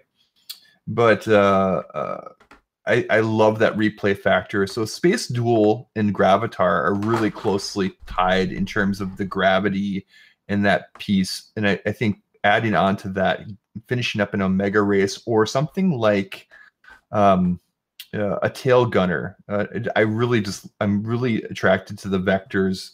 Um, so I would love a tail gunner or tail gunner two. Uh, I think that's really high on my list. Um, even the older, you know, space war uh, type of game would be would be high on the list. But you know, again, those cinematronic games are are, are really hard to come by. Yeah. So you you, you dig the vectors. I dig the vectors, and you know, it's I have nothing against you know. Um, I, I think Universal makes some of the most beautiful cabinets. I have a Mr. Do sitting sitting in my basement that's is, is almost finished. I just it just I did not play that game when I was when I was a kid, so I don't have a lot of emotional Sure. attachment to it. It's just more of a, a thing to me. So, um, but there are games where I have vivid memories of um, of hearing uh, Body Blow, you know, and, and punch punch out Yeah. punch out in the arcade when I was really Body young. blow. Body Uh, blow. I, I could not put that game in my Body basement if you blow, paid body me. blow. It would be like nonstop attract mode. Yeah. I'm sure many of our chatters have a favorite game. So if you have a favorite game in your collection, uh, why don't you shout us uh, shout out right now and let us know what that is. So um, so cool. You you you you you listed some really cool things there. I'm uh, Tron was my first arcade game, really. Uh, so uh, built a cocktail, talked about it on the show a few times, so I won't get into it. But uh, I have one of sitting in my garage. That's going to be my next project this spring. Um, full size Tron. They're not that fun to restore. There's a lot going on in that cabinet. So Yeah, I'm gonna do that too.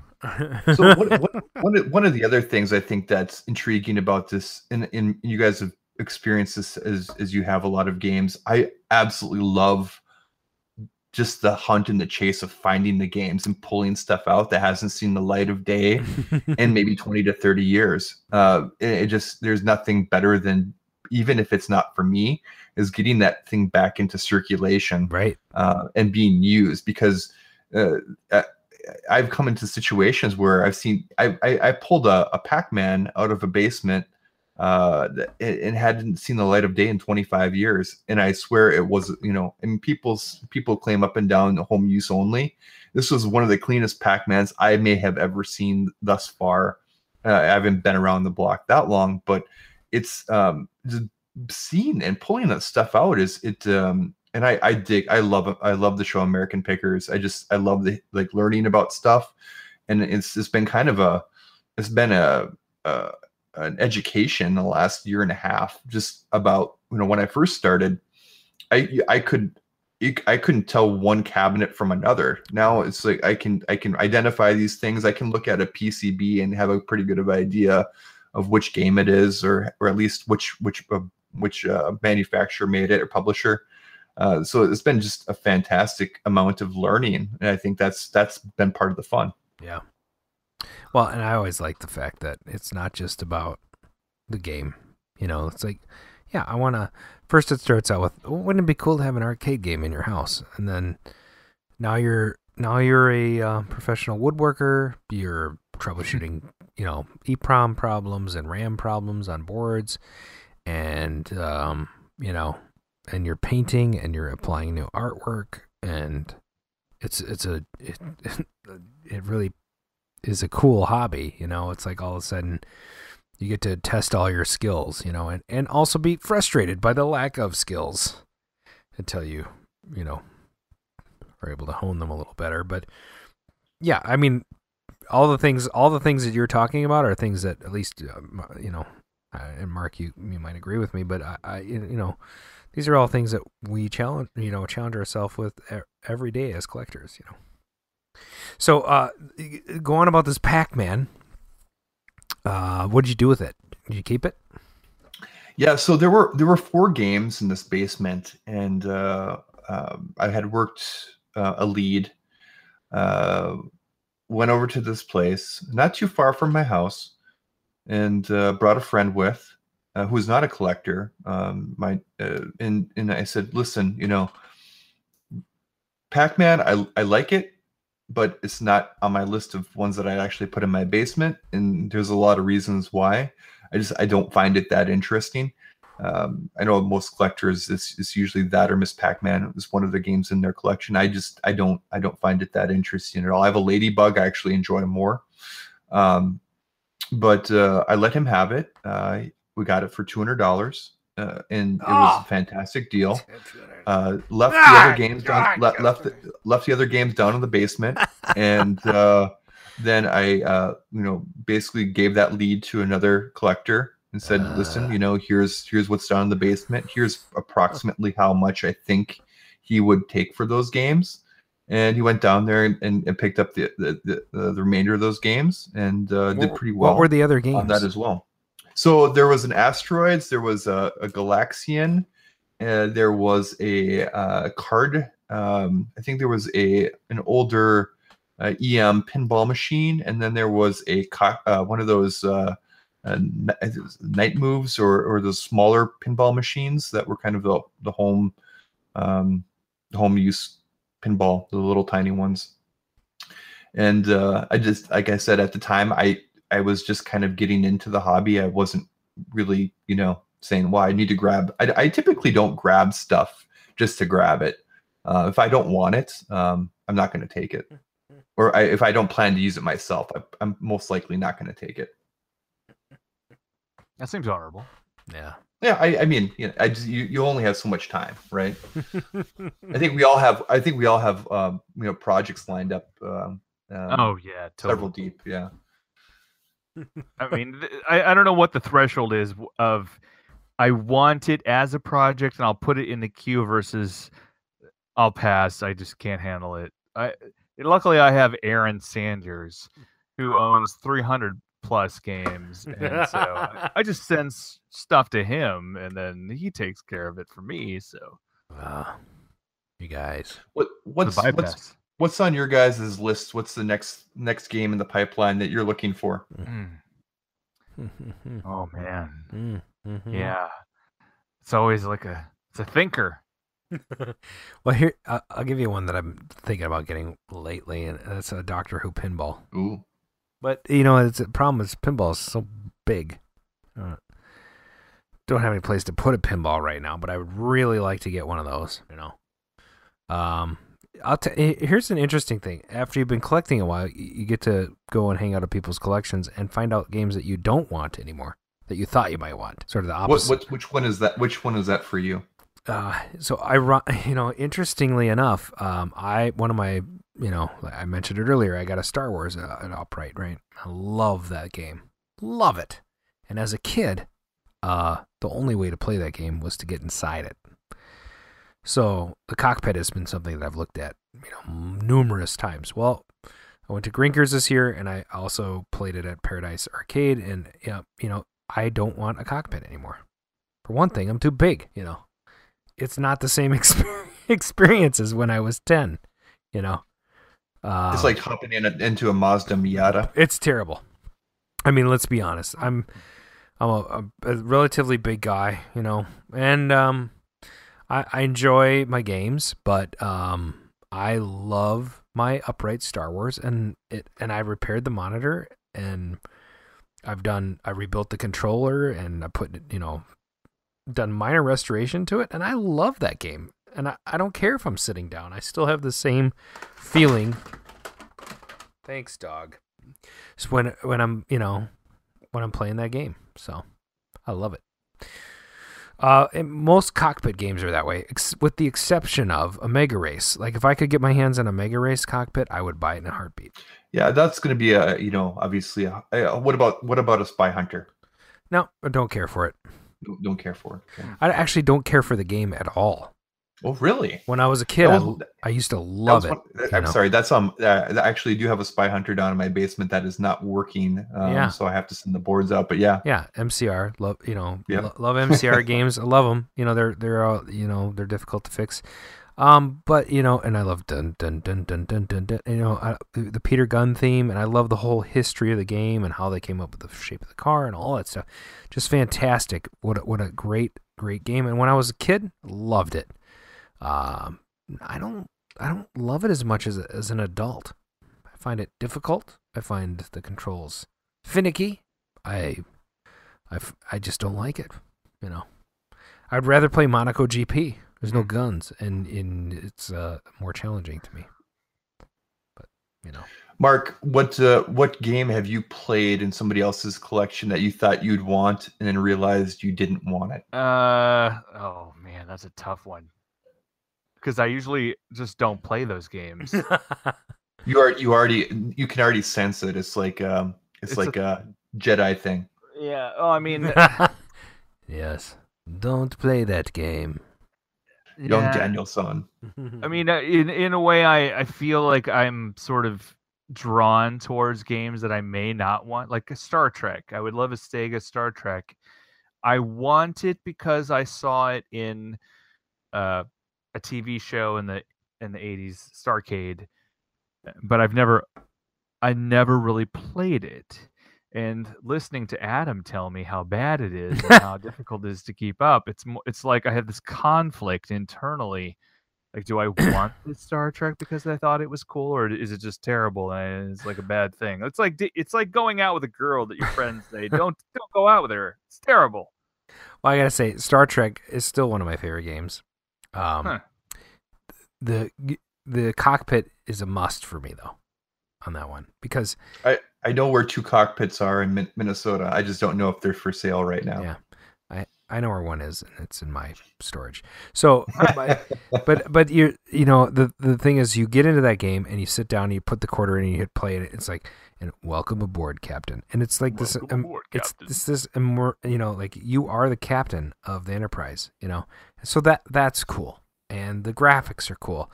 The thing that is is not cool about that game is if you're playing the game, you cannot concentrate on the cool graphics. You have to concentrate on the little tiny, like radar map. Yes, the radar map. You're always looking at that stupid little thing. you can't look at anything else if you want to score in that game.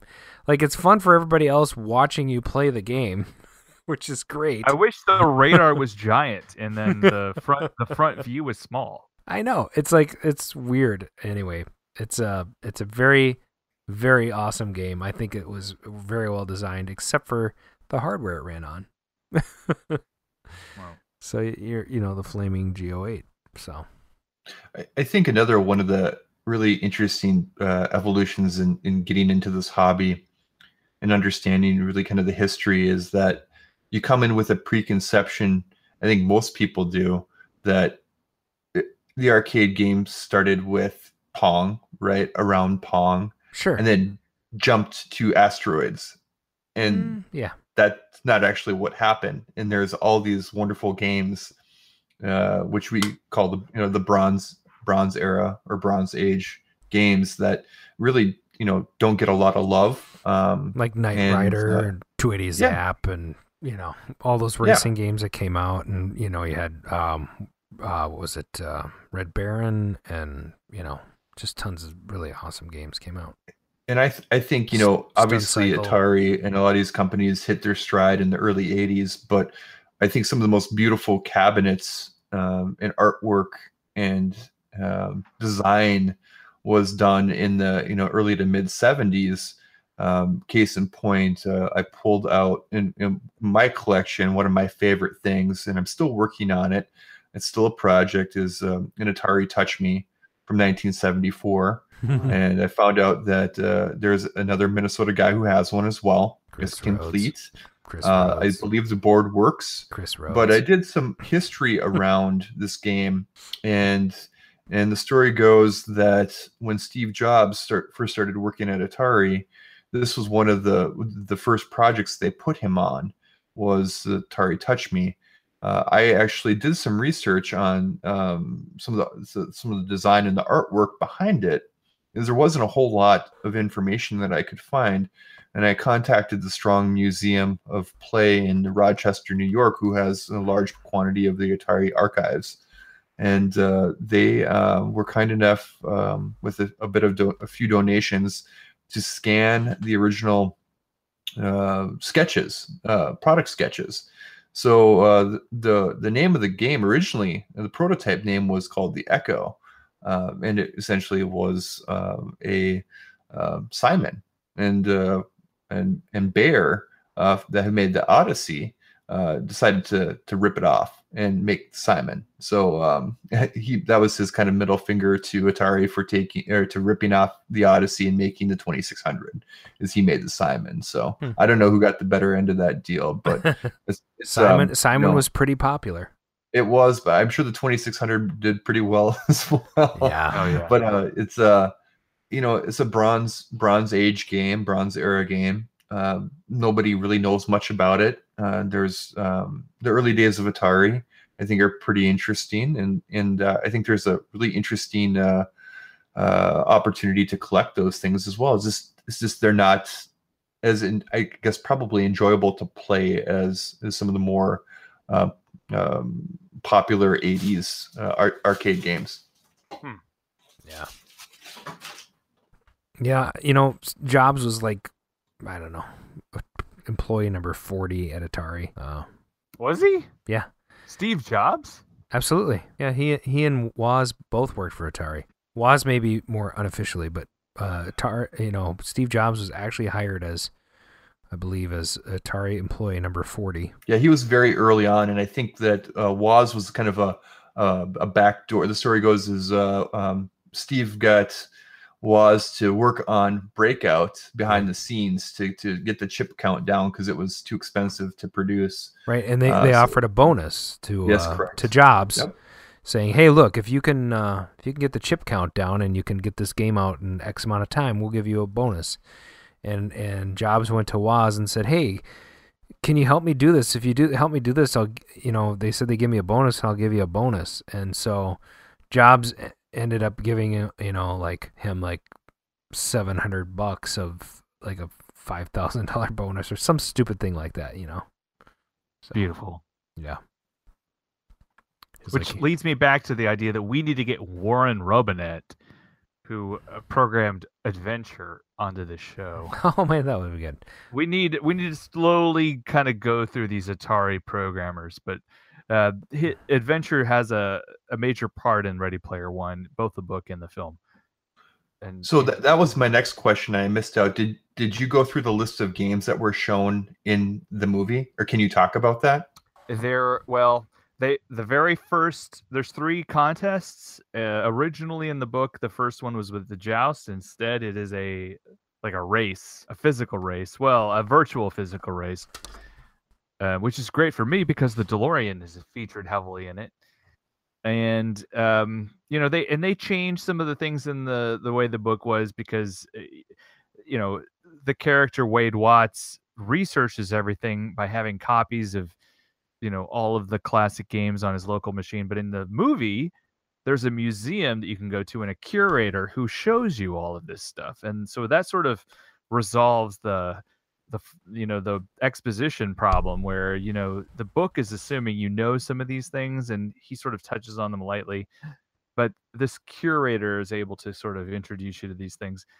Um, they completely changed it and uh, that particular game that warren robinett developed as i mentioned a few minutes ago is still featured heavily and but they do other things uh to continue the thrill like you know like because watching somebody play adventure and then find the dot and then to go get the bridge to go get the dot and then bring the other things in the room with the dot so that you can do the thing where you cross the yellow line that's kind of a pain Uh, so they did a great job of of of saying okay so he did accomplish this but there's this other stuff and it's more fun. I mean it's steven spielberg it's a great movie i highly recommend it everybody go see it i mean good job ernie cline well, he, and kal penn well, I guess Ernie helped with the first run of the screenplay. So no he he gets he gets screenplay uh credit with kal penn Yeah.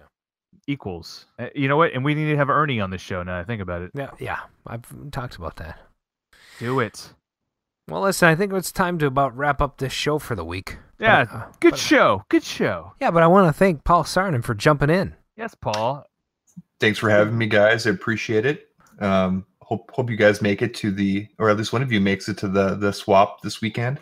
Oh The arcade part swap. I will be there. I don't know if I'll have Yes. anything good to bring. I'll be grilling hot dogs. That take sounds good. That sounds great. I love hot dogs. now we're not coming up to minneapolis until somewhere in may Damn, you should be there for a MGC. That'd be great. Damn it hmm MGC is not in Minneapolis. No, it's in Milwaukee. If they could just have it Minneapolis gaming. By the way, if you don't have your tickets for that, MGC is coming up. Go get your go get your tickets. MidwestGamingClassic.com. So, nice. but uh, listen, uh, again, thanks for tuning in. This has been the Arcade Radio. Uh, your hosts, Adam and Mark.